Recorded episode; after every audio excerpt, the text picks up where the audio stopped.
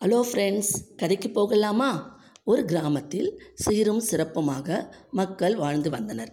அந்த ஊர் மக்களுக்கு ஏதாவது ஒரு பிரச்சனை என்றால் கிராம தலைவரிடம் சென்று கூறுவர். அவர் அதை தீர்த்து வைப்பார்.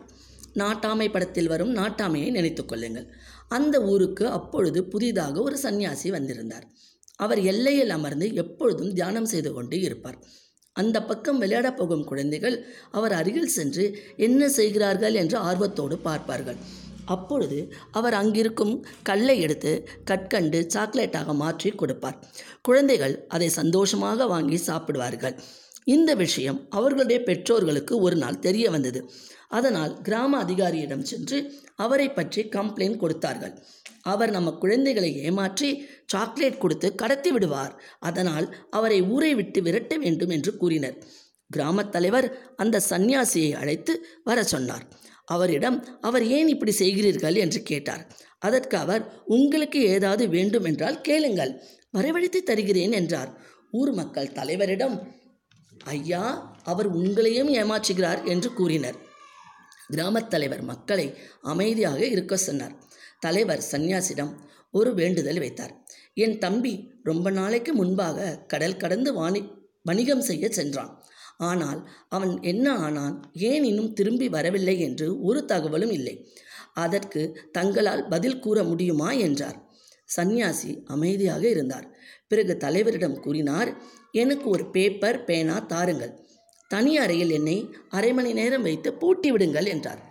அவர் விருப்பப்படி அரை மணி நேரம் தனி அறையில் பேப்பர் பேனாவும் கொடுத்து உட்கார சொன்னார். மக்கள் சந்நியாசியை நம்பவில்லை. அவர் பின்பக்கம் வழியாக தப்பிவிடுவார் என்றனர். அரை மணி கழித்து அவர் வெளியில் வந்தார். அவர் கையில் ஒரு லெட்டர் இருந்தது. அதில் அவர் தம்பி கைப்பட எழுதிய கடிதம்தான். நான் நலமாக இருக்கிறேன். பிஸ்னஸ் பிஸியில் தகவல் தர முடியவில்லை.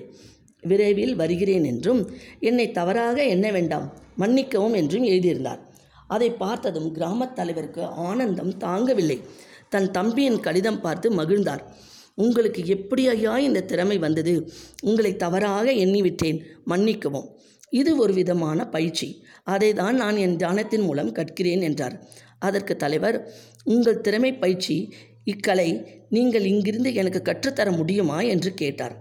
அதற்கு அவரும் சம்மதித்தார். இதிலிருந்து என்ன புரிகிறது?